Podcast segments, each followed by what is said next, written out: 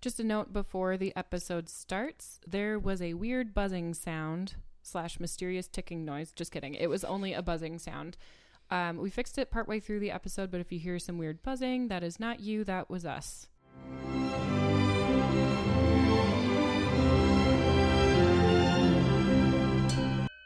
Cheers! so much fun. we'll just do it at the same time. 'Kay. Oh, you have to do that in front of the mic, though. Oh. I suppose. Cheers! That's totally how you cheers. That sounds so clinky. Welcome to Pour Me a Mozart. I'm here with my very best friend Brienne, and we are drinking to Saint Saëns Symphony Number Three, the Organ Symphony, and raspberry martinis.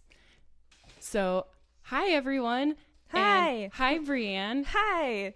Thank you for being here. I'm so excited to have you on my podcast. I'm so excited. This is my second podcast that I've ever done. yeah, our first one was together. Of course it was. Mindy's podcast, Quality Yeah. Under Pressure. Shout plug, out. plug the the friends podcasts. I have friends who have podcasts now. That- I know, that's what I'm saying. I feel like I'm the only person who doesn't have a podcast. Well, you could you could be on mine always. okay. Okay. Glad we settled that. so Brianna and I have known each other. Wait, we're recording, right? Okay. this is like take 60 or something, so I just wanted to double check. Brianna and I have known each other since like middle school. Yeah.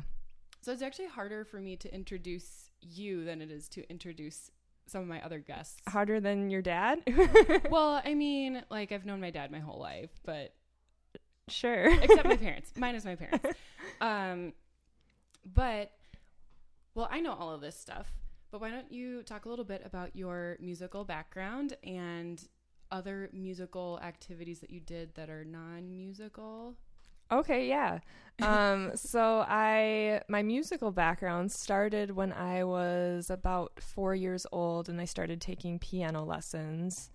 Um, and I played the piano all through high school, and I still sometimes play the piano. I have a piano in my house that I sometimes play.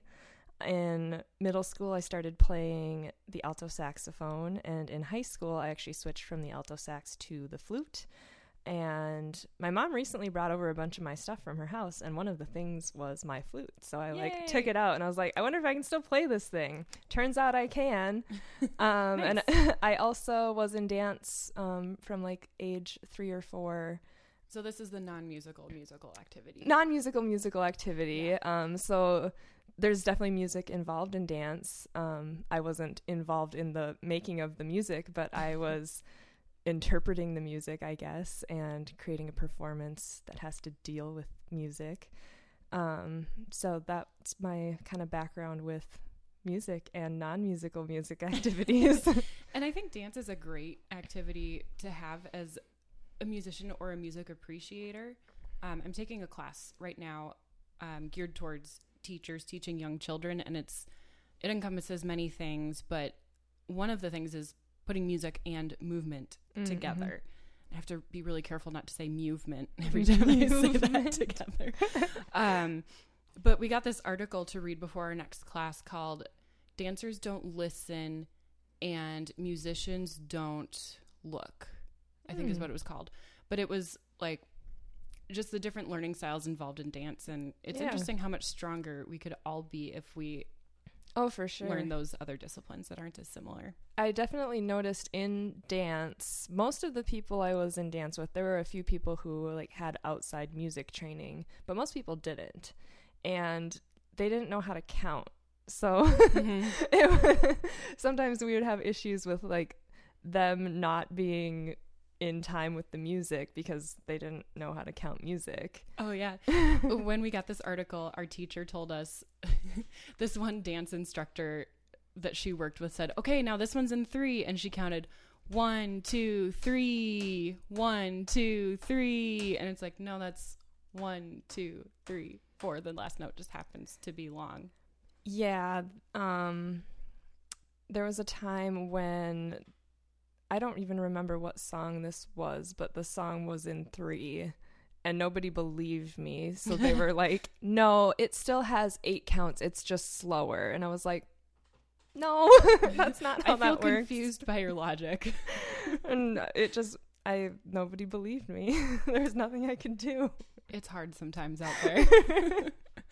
um, so that's your musical background, and we really bonded being super nerdy about music. Oh, Like, yeah. we played flute and piccolo duets Yeah. in high school. We also played water glasses like Miss oh Congeniality. my gosh, yes, I was just thinking about that. We were trying to find good glasses to cheers with. Sorry, spoiler alert. We are not cheersing with our actual glasses because they're they're dangerous. they're dangerous. They're dangerous just to drink out of. This is true, and we don't want to be like throwing them around. Um, water glasses. Uh, what is your favorite snack? Mm, that's a good question. I recently asked one of my um, coworkers this question, and he didn't have an answer until then. He finally said cheese and crackers, and then he got really embarrassed because he was like, "That's so basic. Is that really my favorite snack?" I mean, it's a good snack. Um, I mean, yeah, cheese and crackers are great. Um, I really like chips. I love all chips. I love a salty snack, so I Mm. kind of gravitate towards You're a savory kind of person. Well, I am. I do also like sweets. Oh, Actually, cookies. I do love cookies. Um, one of my favorite snacks as of late, I get them at Costco, and they're these pretzel crisps. So they're like a pretzel, but they're flattened out, Mm-hmm. and they're dipped in chocolate. Oh, And so it's like the salty and the sweet. ooh, So it's The best It's combo. like snackception. exception. um, what is your go-to drink? Alcohol. I mean, sure, Um, alcohol and non-alcohol. Well, alcohol, I tend to go for wine, and I tend to go for Sauv Blanc because I'm basic. That's fine. That's really just kind of where I'm comfortable. I um, non-alcoholic. I drink a lot of water, which is also pretty basic, but I'm very hydrated. I drink probably at least a gallon a day.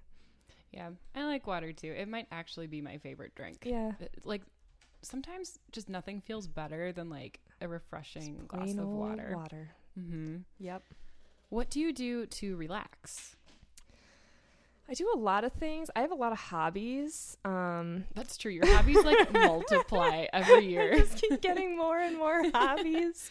Um, I read. I read a lot of books. I'm up to I think forty three or forty four books this year. Okay.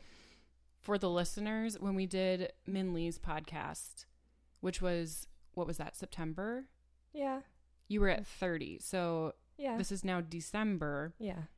and you've read like 15 more books. Yeah. And I have done like one and a half in Yeah. that time. I have a library card, and library cards are great. I'm gonna go ahead and plug library cards. Plug the library. because, Yeah. Um, they're underutilized, and people should utilize them more. They're a wonderful resource. So that's where I get my books. So they're all free, and I didn't even realize how many books I had read until we did Min's podcast, and I was like, wow, I actually have read like a good amount of books for where I'm at in the year. And I just found out there's like this yearly reading challenge where you're supposed to read 52 books in a year. Oh, And I'm not- one a week. It's one a week, um, which I, I totally could do if I was trying to do that. Um, But then you can do your other hobbies. Um, I probably could. Okay. I just like there were times when I wasn't reading anything because I just was between books and sometimes Mhm. you have like a book hangover where you finish one book and you're not ready to move on to the next book cuz you're still like dealing with all of the emotions from the previous book and Oh, I feel that. Or like when it was just so good, you're like, nothing can. yeah, like, what you're just not ready to next? You move on need, from like, that world yet. Like you Mhm. just kind of want to live there for a, minute. So, Yeah. um, but there's a whole like subreddit related to reading 52 books a year. So I might try that next year. I think I'll, I'll maybe get to 50 for this year. So only two books shy of that. Well, speed it up, man. I know. I didn't count. I actually didn't count um, Shane's book in like I'm not counting Oh. like children's books. Okay. Except for I did read some like Harry Potter books and I counted those. So I don't know. I mean, that's not really a children's book. Well, no, like the Quidditch Through the Ages Oh, and the gotcha. Fantastic Beasts and Where to Find Them. They're like little tiny books, but they're not like a children's picture book that you read in like Right. literally less than five minutes. Yeah. Um, so speaking of Harry Potter, Yeah. what is your house? I'm a Ravenclaw, um, and Gryffindor is a pretty close second, but I'm definitely a Ravenclaw at heart. Mm-hmm. With As all the you reading. can tell with all the books that I read. Just I like- just love that the Ravenclaw common room has like just bookshelves, like so many books, and I'm like, yeah, it's like they have they have like their own library that's just for the Ravenclaws. Nobody else can look at those books. yeah, that is actually pretty sweet when you think about it. yeah, However, Slytherin's common room is under the lake. Which I know. Is Which better. that sounds nice. I love that the Ravenclaw common room is in a tower because I just always I always wanted to live in a Victorian house with a tower and live in the tower room. Uh, yeah, So, yeah. that'd be pretty sweet. um, what are you looking forward to in this podcast experience? I am looking forward to learning because I definitely don't listen to very much classical music. Um, so I'm excited to learn more and hear how this drink pertains to the piece. I'm interested to see if I remember how this drink pertains to the. I'm sure we'll find ways too as we go. Yeah. Yeah. Um. Did you listen to it before? You know, I did. I listened Okay. to it while um, I was doing some knitting. So, Okay. which is another one of my hobbies. Another one of your many. yes. Um, all right, so let's get into this drink. We are drinking a raspberry martini. It has raspberry vodka that I did not infuse myself. I'm sorry to disappoint. And Grand Marnier, which is an orange liqueur. A liqueur is, ooh, I'm forgetting the word. It's basically a more sugary version of an alcohol. So you would take like a pure spirit and then distill it down. I don't think that's right. Whatever um, distill it down and you get a more sugary version and then you can add flavors and stuff so you've you have added orange to this um, grand marnier is what you might find instead of triple sec in like a Mhm. top shelf margarita Got it. so triple sec What's the difference between a liqueur and like a schnapps? schnapps is a liqueur Oh, Mhm. wow. Mhm. See, I'm learning already. yeah but there's like oh my gosh there's a whole world of liqueurs I Like, bet. i really I mean, yeah, there's a liqueur for everything. There's a liqueur for every I mean there's a schnapps for everything, but there's also like I really want to pair chartreuse with Bach because chartreuse is a liqueur that has I think over 150 ingredients, but it was created by monks Yeah. and Bach wrote a lot for church music. So I think that would pair really nicely. And uh, there's another story in there too, but it's a secret recipe mm-hmm. and um, I shouldn't be talking this much about chartreuse. We're not even drinking. We're not it. even there yet. That's a whole nother episode. Um, but the story goes that the there are only two monks that know the complete recipe, and they're not allowed to travel together in case one of them dies. Mm. Turns out that's a false story. it's a nice story though. So It's a nice story, so I choose to just believe that yeah. they never it's like it's together. like Santa Claus. yeah, but there truly are like only two or maybe a handful of people that know the complete recipe. That's crazy. Yeah, and the color chartreuse comes from the color that the liqueur Yeah. is. And it continues to age in the bottle. I love chartreuse. Anyway, um, that's not what we're drinking. It is not in the drink we're drinking. No. Um, and you'll see if you take a look at our Instagram, you'll see on the highlights or the story, if you happen to look at it the day this releases, um, that there's a cute little garnish in there. It's a lemon rip, which you just take like a vegetable peeler and rip off the zest of the lemon. And then you squeeze it with the rind side out to get the essence of lemon in the drink. And then I made a little flag with a raspberry because the drink is actually quite colorless. It's very pretty now with the garnish. It is very pretty. it's Just- like the olive garnish in a traditional martini, but yeah, the raspberry lemon yeah. is nice. Oh, and I remember how this connects now. So, Great. so the traditional martini is actually made with gin, but there are many, many variations on this original martini. It's gin and vermouth, but there's, I mean, there's raspberry martinis, which if you talk to like a bartending or mixology purist, they'll be like, "That's not a martini." But I choose to call it a martini because I put it in a martini glass and it doesn't have any uh, kind of juice or so whatever. it. therefore, it's a martini. yeah, mic drop. Don't drop these mics.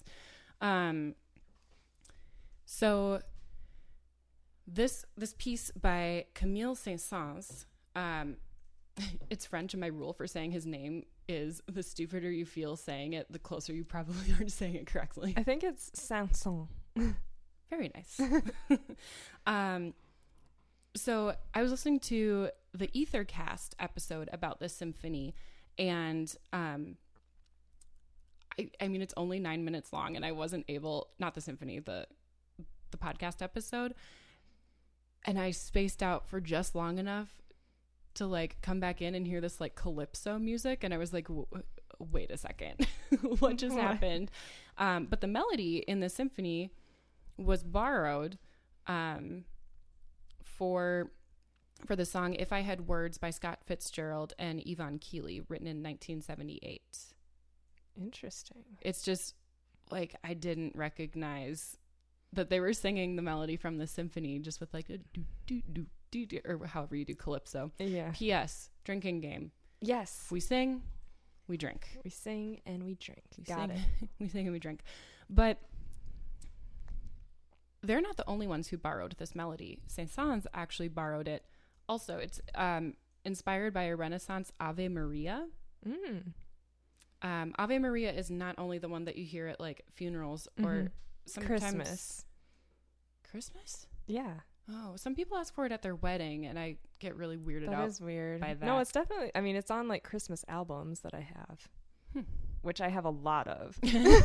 Another hobby. Collecting Christmas music. um, but oh, I meant to look this up. But I think Ave Maria is probably some sort of like ode to Mary. Yeah. Cool, my fact checker. um, so there isn't just one Ave Maria. It's not the one that we all know. Oh, it's not that one. No, Bummer. there are there are many. Um, but this Ave Maria, that's the original Renaissance Ave Maria, is also borrowed. Um, it's very similar to the Dies Irae. Um, that's the Catholic mass chant for the dead that we heard Mm. in um, episode one okay. in Symphonie Fantastique. And it was only after that I saw a trailer for The Shining 2 that I realized the dun, dun, dun, that's in The Shining. Mm. Yes, Yeah, and that's got- a drink. We got a drink because you sang. um, but this is also um, the music from the movie Babe Mm. is With the pigs, right? with the pigs, yeah. Yeah. um the the end credits are like totally borrowed from Saint-Saëns third symphony Hmm. Um, which was really cool. This other podcast played all of these things and i'm sorry i'm not going to. I already have far too many musical samples. Hey, it's good to love things, so. Yeah. Love is good. Better than fear. Um, but there was part in I want people to fear how much they love me. um, but there's music in Babe that was also borrowed from Symphony Fantastique. Hmm. So whoever wrote that movie, like, really had their classical music knowledge yeah. in line with mine. Um, um, so I just want to, I got all of that information and I'll share some more information that I got from the Ethercast podcast episode. Um, but I, I thought this was really funny. Um, at the very end, they mentioned that they're a spinoff of Ether Games, which is a trivia show. And this, keep in mind, this episode came out like just a few months ago in September 2019. And at the end, they were like trying to entice people to play their trivia show, and it, they were like, "You could even win a CD." I was just like, Wow. um, Who even has a CD player these exactly? days? Yeah, that's my struggle with my students.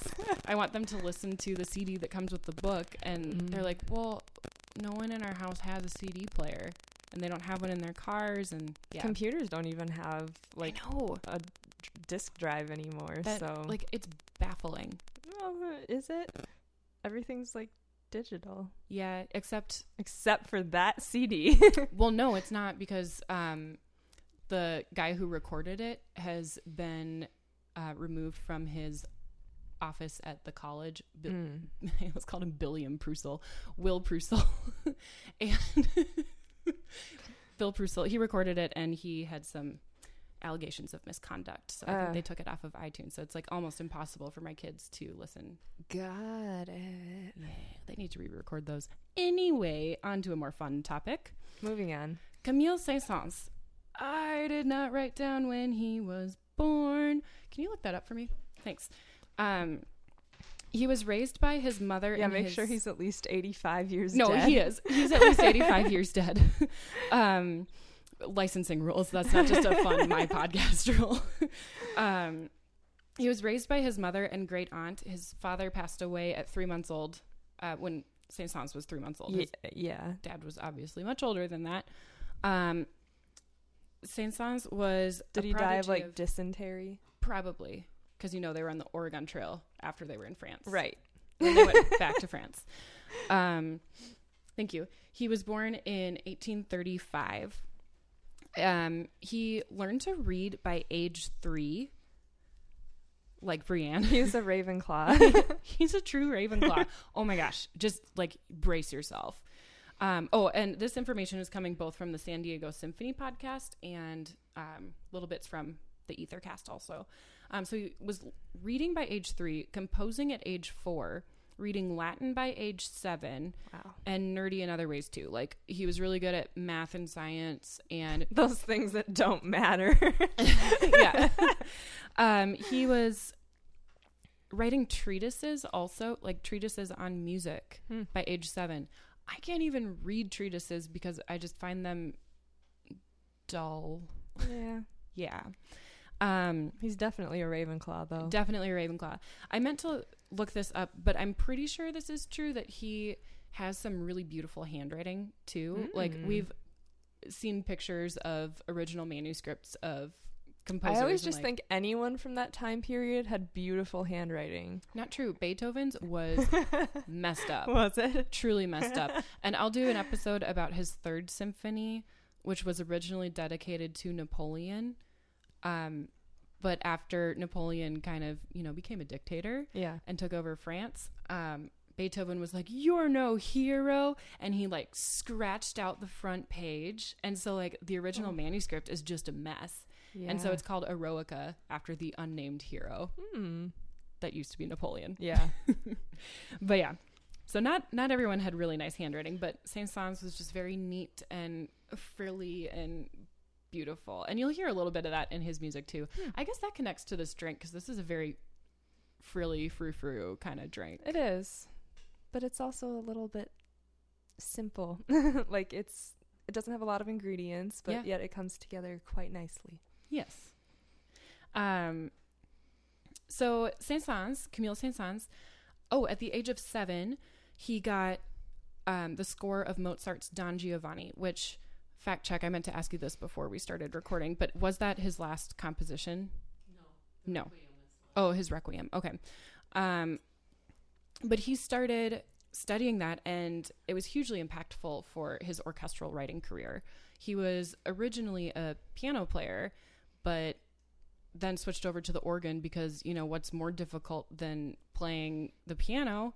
Playing the piano plus playing the piano with your feet. Yeah. Um, and he was an organ prodigy, which is why this symphony was written for the organ. Mm-hmm. Um, he was very inspired by Mozart and Wagner and many of the other German composers. And at some point, I wrote in the note in my notes that he started the National Society of French Music to like kind of Hmm. inspire French nationalism and promote French composers. Yeah. I can't quite remember why that was inspired. Um, but you can listen to the San Diego Symphony podcast and figure that out. um, yeah, so unlike a lot of the other pieces that we've listened to so far in this podcast, um, this symphony was a hit right away. People loved it, and he sent the score out to other orchestras around the world, and it's just kind of endured the test of time, which is so incredible. Like composers are hardly ever appreciated Yeah. in their time. Um, he actually conducted the symphony rather than play the organ part, um, because it was an homage to Franz Liszt, another amazing Hmm. keyboard player. Back in the day, they called them keyboard players, not piano players. Um, Was it even called a piano at that point? It might have been called a pianoforte. Yeah.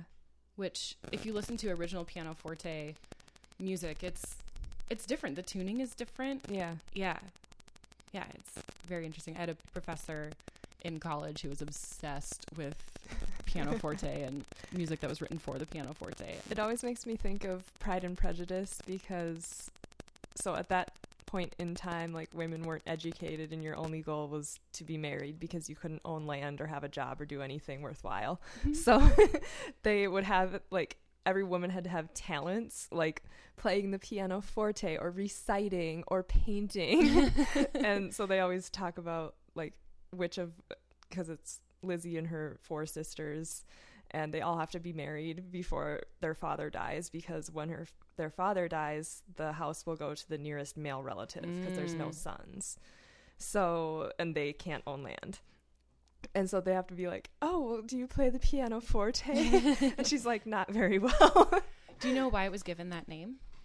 No Because it could play both loud and soft. oh The previous keyboard instruments had one dynamic level. oh yeah, and then it was just shortened to the piano for got it funsies or simplicity. yeah But actually, I was just thinking, I've never read Pride and Prejudice, mm. and I was thinking, it's kind of along those lines, you should give me a list of like classics to read. Well, it Pride and I have a hard time with a lot of classics. I will be honest, okay. um, because I tend to get bored with sometimes like all of the language. There's a lot Mm. of words, Unnecessary words. unnecessary words, I should say. Flourishy and Um, flowery. I have tried to read all of Jane Austen's work and I've read a few of them. Pride and Prejudice was the most palatable for me, but also because I had seen the movie, the Mm. 2005 movie, as well as the 1996 ish miniseries with Colin Firth, which many people think is like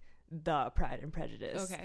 Um, knowing the story ahead of time made it a little bit more palatable. And there's Mhm. been so many like rewritings and modern day retellings. Like I think Bridget Jones's Jones's Oh, Diary yeah. is based on Pride and Prejudice, Mhm. and then more recently there was Which I also haven't actually there was uh, the Lizzie Bennet Diaries, which was YouTube videos that told like a modern day. Interesting. Yeah, and they used like Twitter and like it was really cool. Huh. Um, so just knowing the story going into reading the book made it a little bit easier to understand. Yeah. Um, but it's really cool to view that time period through that lens and seeing, like I said, the things of you didn't really understand what it was like to be a woman in a household where there are no sons and be like literally like if my dad dies we are going to be homeless Yeah, that's crazy. yeah That's so crazy. Anyway, moving on should we listen to some Saint-Saëns? yes All right. So this is from the first movement and well, we'll just we'll see what you think after you hear it.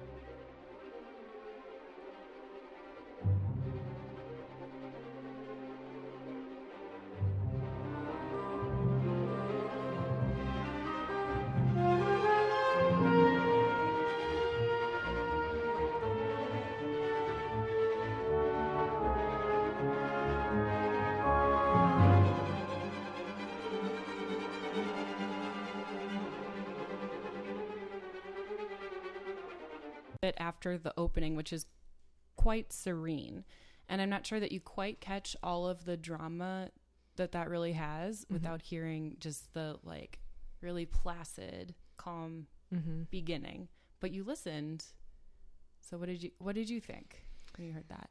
oh gosh i don't if you don't remember, that's fine. the hardest thing is like a lot of times with classical music in our lives it's in the background Mhm. um, with movies and that sort of thing so even listening to it like while i was knitting and doing something else i did notice that it like kind of just moved into the background even though i was like truly trying to listen to it Mm-hmm. but I think it just kind of gives you it it creates feeling, but I don't really remember at the time when I was. Yeah, I mean, that's fair. yeah, so I really like how the the clarinet and the French horn are working together there, mm. and there's um, the clarinet starts the da da da da da da da, and then the horn joins on this resolution, which I think is just a really cool um, orchestration mm-hmm. technique. Mm-hmm. So let's move on in this movement where we hear the second theme begin.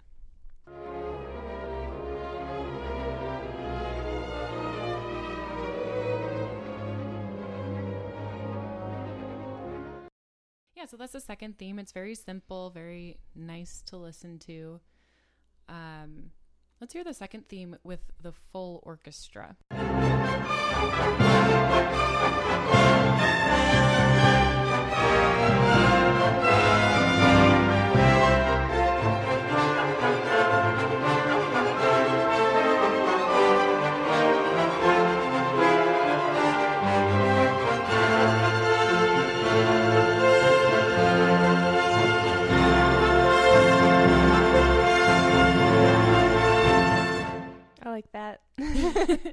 Too. It reminds me actually of Swan Lake a little bit. oh yeah, yeah. There's some very Tchaikovsky moments, which I meant to double check the dates on this, but maybe Tchaikovsky was in France when Saint Saëns was writing. that. That'd be crazy. It very well could be. Um, I also meant to mention a few of Saint Saëns' other compositions that people might know. Mm. He wrote Carnival of the Animals. This is maybe a lesser known piece, but Introduction and Rondo Capriccioso, which is a violin solo that's Mhm. also just really cool and homework time, some extra listening. But he also, um, in Carnival of the Animals, is the Swan, which is that Mm. do, do, do, do, do, Mm. do, do, That's do, do. is that two drinks? That was kind of long. Mm, sure. I'm gonna have to stop listening to my podcast at some point. um, but yeah, you can. I I hear a lot of influences from other composers in his music. yeah. Um, and it's cool that he's influenced, you know, movies like Babe, and there's another one coming up in the fourth movement that I. It's just, ugh, I love it so much, but it influenced something else that's very very near and dear to our hearts. Um, I think I know what you're talking about because I was gonna bring that up. yeah. Well, I'm excited. Uh, so this next musical sample is the low brass kind of in the background. I I love when the low brass comes to the forefront because usually they're playing the supporting role, but Mhm. even when they are meant to be featured, they're still they just don't quite have that same like piercing quality that Yeah. like the high strings do for Right. example so it's really cool it's uh, it's almost like a secret yeah. that the composer Ooh, is like sharing that. with you It's a secret. it's a secret. So this is uh, a little hint of the Dies Irae.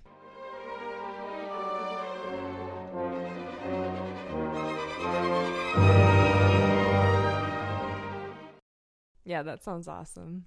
Yeah, but it's like your focus is somewhere else, and then the low brass are like, "Hey, hey, Yeah. we are here. we are here. Don't forget about us." um, all right. So our our next sample is the first theme again that we heard at the beginning of this movement, but with a little bit of a twist.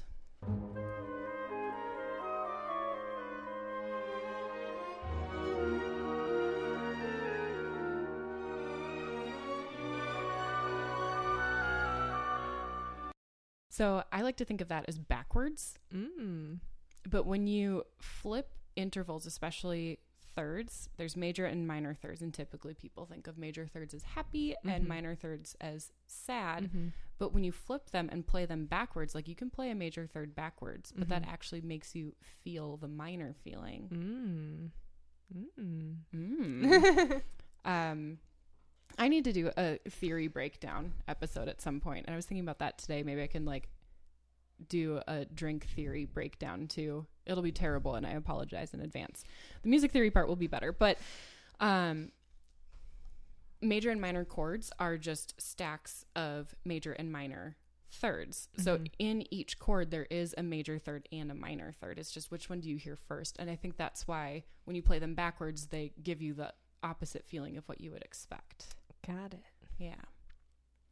So the first movement kind of finishes with a little bit of a whimper, Mhm. but it goes straight into the second movement, which is where we finally hear the organ, which is, you know, what gives the symphony its name. so the organ just sits around for like 10 minutes Oof. thinking like I mean, it's beautiful music and you get to hide behind a giant instrument, so like That's fair. yeah.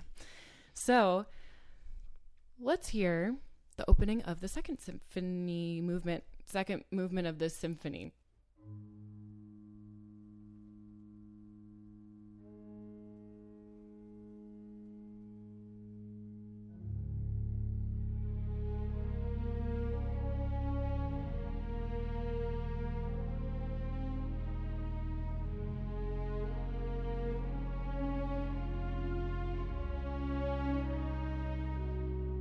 Sorry to leave you hanging, but that melody just weaves on and on Mm-hmm. forever. And the point is for you to listen to this on your own and not for me to have a podcast that's just playing music. That would be the radio. I mean, you could do that. There are podcasts that do that. I don't understand that concept, but that's a discussion for another time. um, so that's the organ starting out just by itself, and then the strings join in, and I think it's like this really beautiful, intimate moment that really sets up the second symphony Mm-hmm. movement, second movement of the symphony. Why do I keep saying that? Um. That's where you say arg. Arg.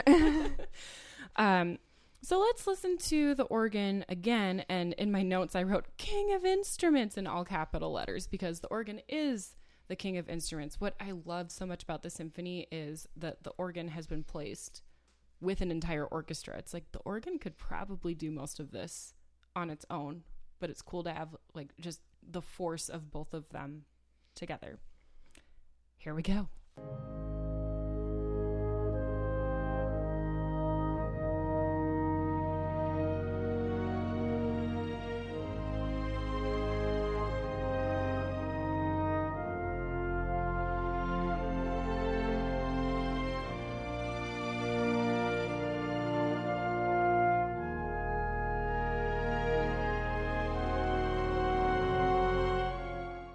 Sorry to leave you hanging again.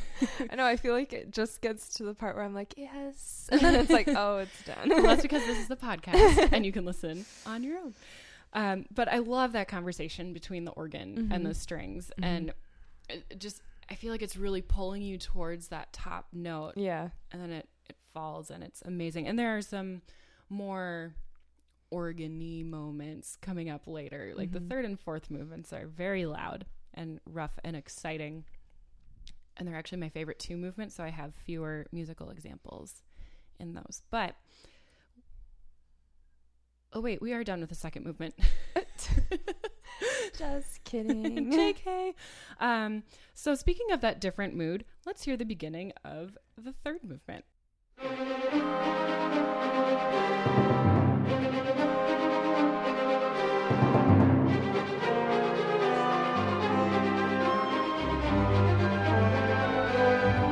That's a seat jump moment if you like were lullabied into sleep during the second movement. yeah, for sure.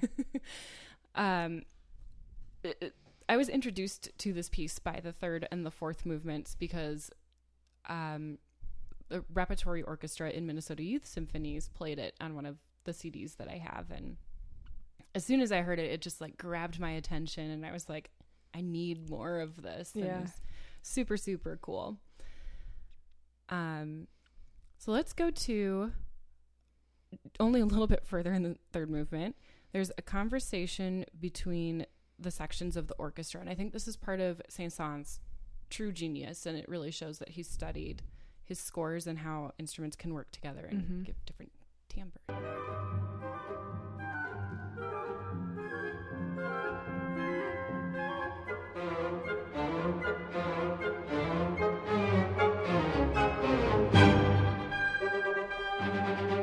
Yeah, I love that. it's just like a cute little moment between the Yeah. woodwinds and the strings. Um, and it takes a really good orchestra to do that well because the Mhm. melody isn't in one Right. instrument. This is last night I played um, a Christmas concert in Buffalo.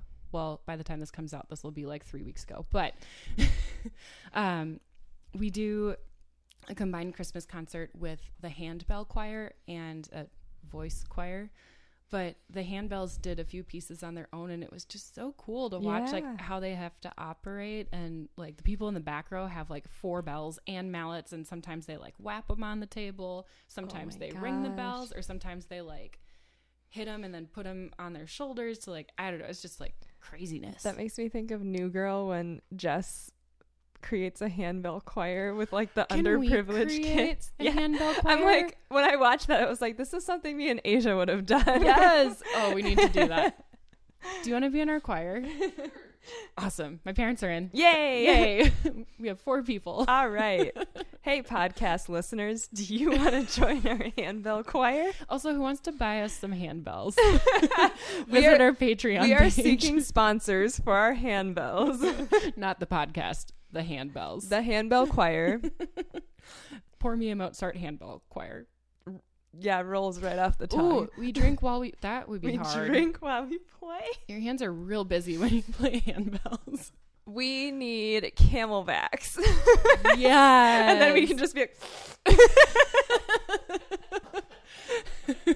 so Do we are make- seeking sponsorship for handbells and camelbacks. And you know if what? anyone Just can help us out, too, or whatever, whatever we're drinking. drink. Yeah, Yeah. so we're looking for sponsors. Email us at pour me a Mozart handbell choir at gmail.com. oh, I have to create that now. I guess that's a really long. oh, the initialization is PMAM. PMAM handbell choir. Pememhububum. That rolls right off the tongue. so, back to Saint-Saëns. uh, we get some. Ooh, so not only is there an orchestra and an organ, there's also four hands piano, or at least that's what I could gather from the score. There's at least two pianists. I think they might be sharing a piano, but this next part we get to hear some woodwind and piano flourishes, I which like that. I, I thought they, they sound so cool. Okay.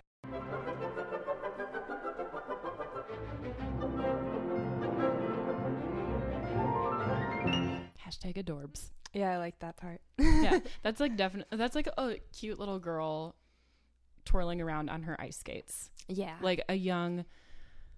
I keep wanting to say Midori, but that's not her. Kristi Hamaguchi.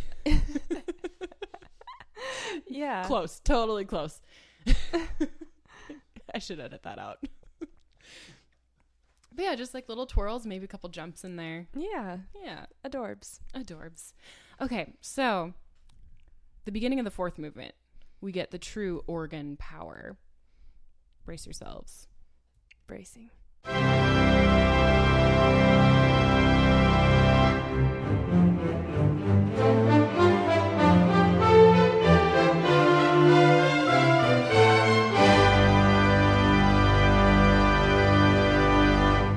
That be some organ. That be some organ.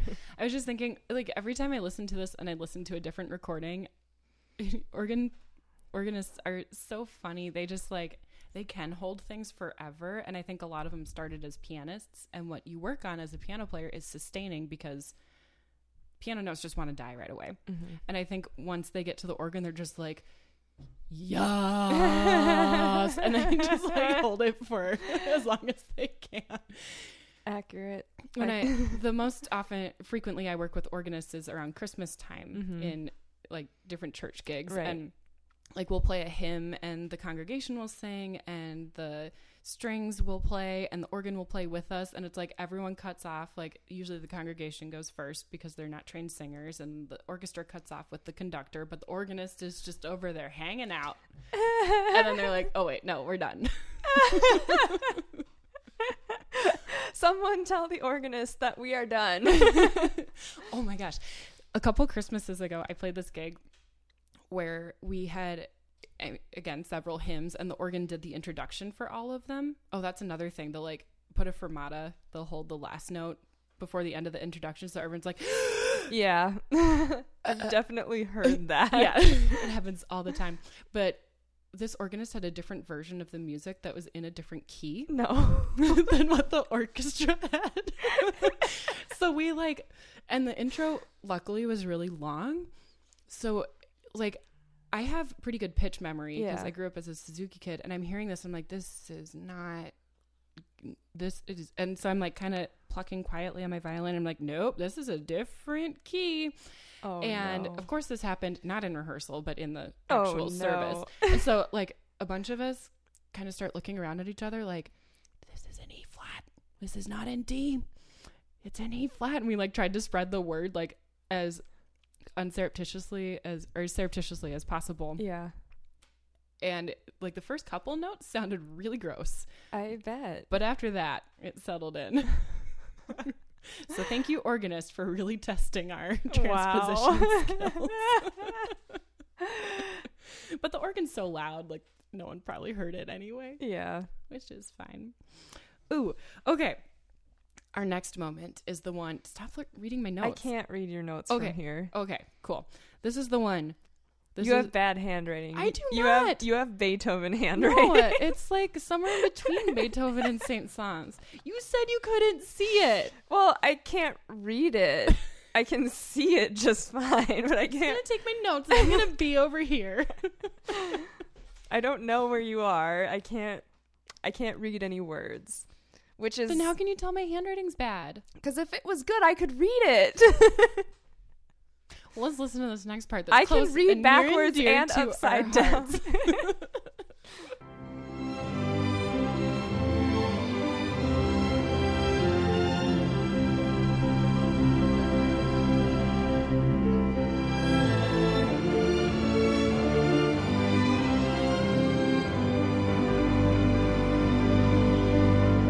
okay, that wasn't what I thought it was going to be. oh, interesting.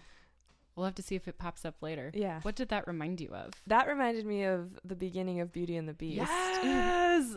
okay, so we're totally on the same page. I'm like certain that that music Oh, was taken has from to here. be. Yeah. Also, I think um, one of Saint Saëns' piano concertos inspired. Um, Well, and also Beauty and the Beast is French, so that would Oh, yes. sense. but I think one there's a part in one of his piano concertos that I'm pretty sure um, inspired Duel of the Fates from Star Wars, Mm. Probably. which is not French at all. Well, no, France doesn't really exist in their universe. no, that's a that's a galaxy far, far away. Long time ago, too. yeah, which just makes me feel like crap because Why? because it's a long time ago and they have like Sabers? lightsabers and spaceships and we're just chilling out here on Earth. My electric car only works when it's not in Minnesota. Mm, yeah, I don't know what I'm talking about. I shouldn't do that. I don't have a spaceship. I We don't don't. have a spaceship either. We don't travel to different planets. I mean, people do, but not us. Not like everybody. Like it's not just a thing you can do. We don't have like little hover cars and like pod racers. yeah, those just okay. Like I'm already afraid or of like driving. droids that can just like... I don't want pod racers. I mean, we're getting there. We're getting there with like the droid aspect. that also scares me. I mean, sure. It doesn't if they're like funny and sarcastic, like C3PO. Well, Because I just love him. he's great. but also, have you seen iRobot? You know, I haven't seen that. I have You seen should watch it. I've seen a lot of horror stories about robots, both like fictionalized and true stories. Like there was a robot, Mhm. I don't remember what it was like at a university like program that created this robot. And he said he was going to put humans in a human zoo. But don't worry, we'll take good care of you and I'll watch you fondly as my creators. like it was so creepy. And I was like, okay, time to like unplug him. Yikes! This is a podcast, so you cannot see my face. but yikes! There's also a robot named Sophia, and now she wants a baby. And I'm kind of like, Sophia, like, that's not how that works. Sweet baby. um, so earlier, it sounded a little bit like a fugue was starting. mm-hmm. I feel like that easily could have been. It sounded like a bar fight was starting, but Or a feud. a feud. Oh, that's probably where. Yeah. Thank you for having a good vocabulary. um, so here is a fugue on a familiar theme.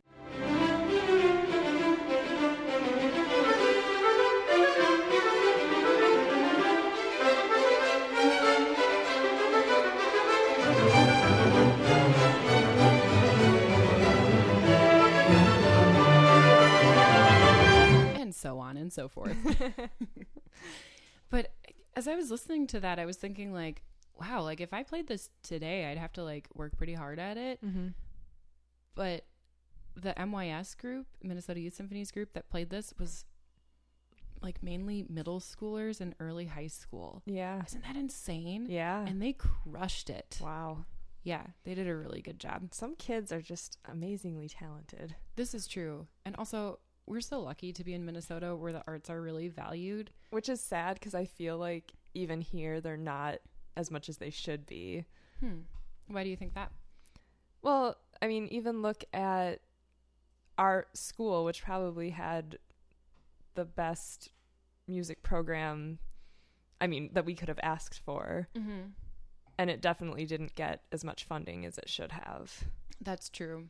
I know. Our- especially the teachers we had were oh, yeah. amazing. Like, uh, shout out to Mr. Cushy, Mr. Lean, and Mrs. Miss Wyland. Yeah.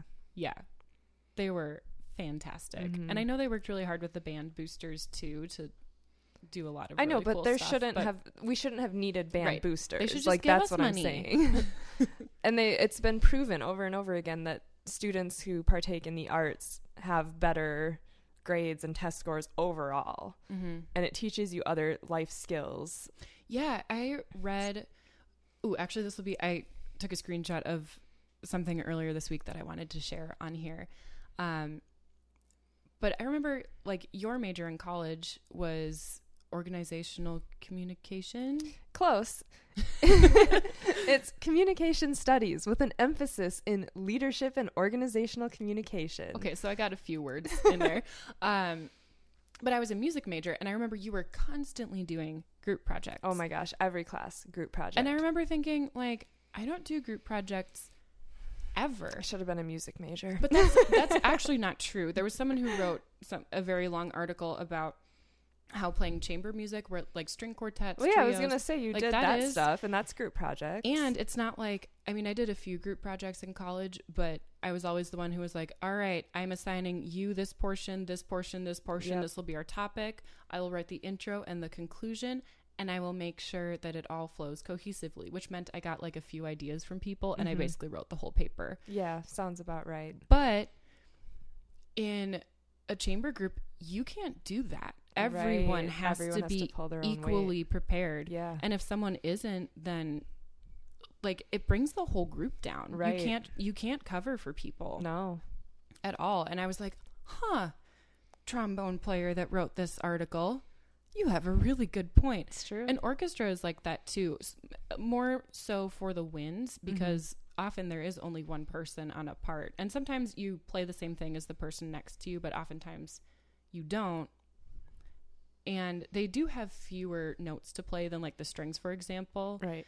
but we can get away with quite a bit more because there's usually like, well, in a violin section, there's at least like 10 of us. Right. So, like, if I play something out of tune, probably mostly everyone else has played that note in tune Hopefully. and like vice versa. yeah. Oh my gosh. I I've seen some orchestra disasters in the violins where like no one was prepared for something and we got a talking to and deserved it. But Do you remember that band concert where I don't remember? It was like I think it was eighth grade with Mr. Cushy, Mhm.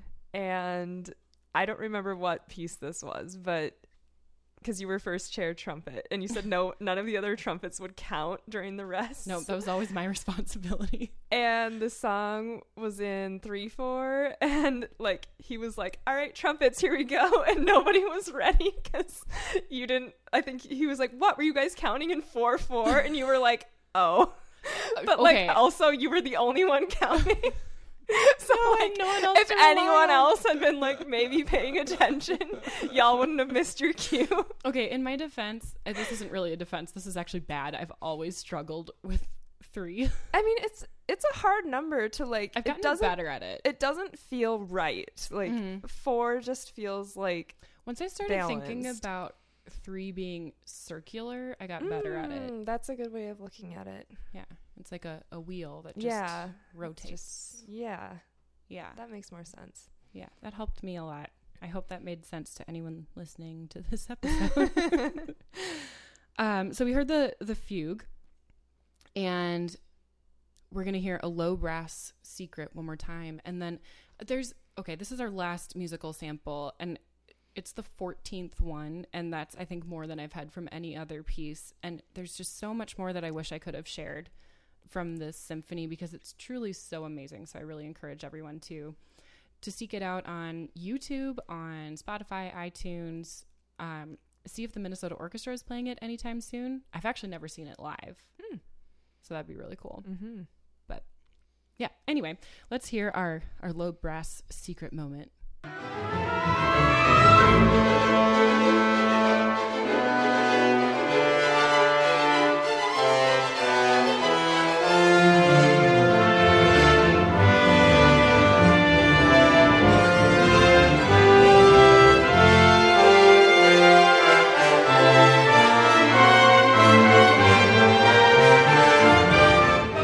Did that sound familiar? Maybe. I think it's very similar to the little Dies Irae taster that we get in Mm. when was that? The first movement. Okay, Call yeah. back to the first movement. Call back. But then the the rest of the brass section kind of joins in in this chorale and it just builds and builds and builds. Mm-hmm.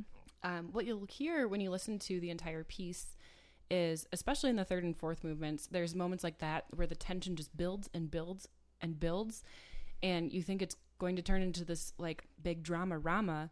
But Saint Saëns, with his beautiful handwriting, just decides to like diffuse the situation, and he brings a bunch of beauty Mm-hmm. back into it. Mm-hmm. So maybe going back to um, episode six, where we talked about Mussorgsky's pictures at an exhibition, where the whole thing was angular, and you just kind of like lived in this angular, difficult to listen to, but really driving music. Mm-hmm. Like maybe the fact that Saint Saëns knew when to pull it back for the listener, Yeah.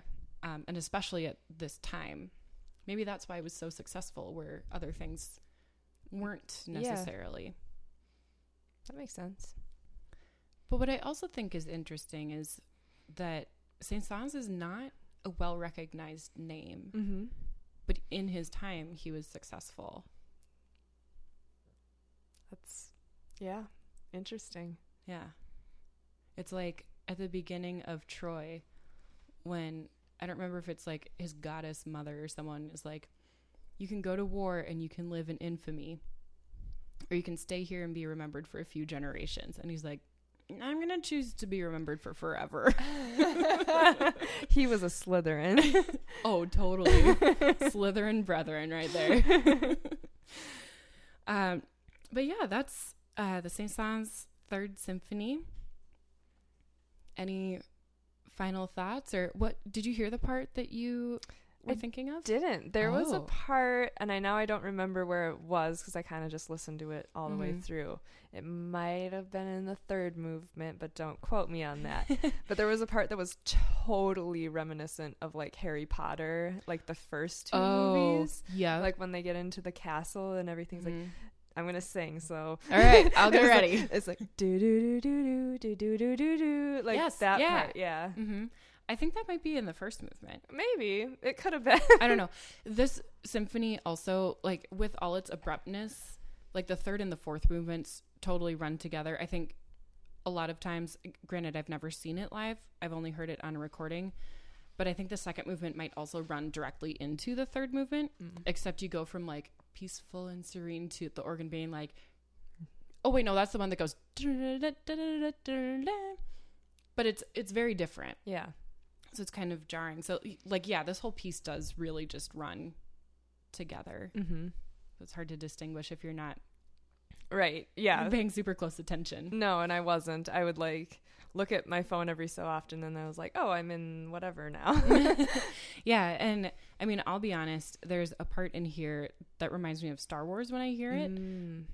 but i couldn't find it for today. I know it's in there but i couldn't find it. I guess you'll have to listen again. oh darn. No i love listening to this piece. Actually when i got here i was listening to it and it got to like one of the big loud brassy moments and i was like i don't want to get out of my car yet. But i did because i wanted to see you guys. Well, that's great. well it's great to see you too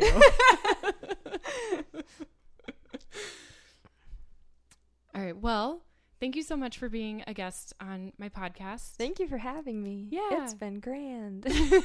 well, it was a delight having you. And thank you to my mom and my dad for being here and listening and helping with the the sound and fact checking and all that stuff. So, um This is the last episode of 2019. Woohoo! Woohoo! We'll have more for you in 2020. This is the last episode of this decade. You're right. This is kind of a big deal. in episode nine, we have a big deal. Wait, yeah, episode nine. you know what else is episode 9? What? Star Wars. Oh my gosh. This will come out. Oh, wait. I don't remember which Friday. No, this will come out after we've seen Star Wars. well, I'm just saying that's also the end of something. It's the end of an era. It is. Oh, but okay. In 2019, 2020, that's next year. um, so on the last episode, I was talking with Hannah Palmquist about the Debussy trio for flute, harp, and viola, and the recital we will be performing on January 5th. 5th. Um, Hannah and I will be performing the Saint Saëns Fantasy for violin and harp, Oh. which is also just another very beautiful piece Yeah. on that same recital. Very nice. So the second half will be Saint Saëns and Debussy. Mm. So yeah, Sounds like a good combination. oh yeah, the first half is a lot of fun stuff too. Beethoven um, trio, oh serenade, serenade for flute, violin, and viola, and um, another serenade for the same instrumentation by Max Reger, who. Mm. I got to look up soon because I need to write some program notes, but I I am really not familiar with him. So, yeah, it'll be a great concert. Where it is at the Schmidt Artists Lofts at 900 West 7th Street, St. Paul, Minnesota. Um, it's right across from Keg and Case. The recital is at, I think, one o'clock. I should know this stuff. Nope. I don't have the time in my calendar, Oh, guys. great. I just have the times that the rooms are reserved. but anyway, I think it's at one o'clock. Um, you can visit twincitiesymphony.org and find more information. Tickets are twenty dollars. Oh, there's a discount code. Ooh. Do you want the discount code? If you I listen sure to do. this podcast, you can get five dollars off your ticket if you add the promo code Debussy5. Uh, that's D E B U S S Y, the number five, not spelled out. Um, I wrote it with a capital D. I don't know if that makes a difference. I should have checked. But anyway, now you know. You have all the info. Yay. Yay, info. um, so thanks again, Brienne, for being here. Um, and thank you to all the listeners for listening. Shout out to the Republic of Korea, the one listener over there. Um, yeah, it's really cool. I looked at the map the other day on my stats, and there's people listening from all over the world, which is cool and also scary. I hope I'm doing justice to the pieces that you've probably looked up and I love. Um, if you have any feedback, please email us at twincitiesymphony at gmail.com or you can leave a five star review if you just really loved everything that you heard. Um, let's see what else. Oh, follow us on Instagram at Pour Me a Mozart, Facebook at Pour Me a Mozart, and we are on Patreon. I think if you go to patreon.com slash Pour Me a Mozart, you can find our page. I've tried searching it and it just says there's nothing there. But I promise you we have a Patreon page and we would love money. So please go there. We would love sponsorship. We would love sponsorship. And um, if you want specifically to sponsor the Handbell Choir, I'm sure you can write that somewhere in your donation. um, oh, website, twincitiesymphony.org slash pour me a Mozart. So that's all until 2020. See you next year. Cheers. Thud.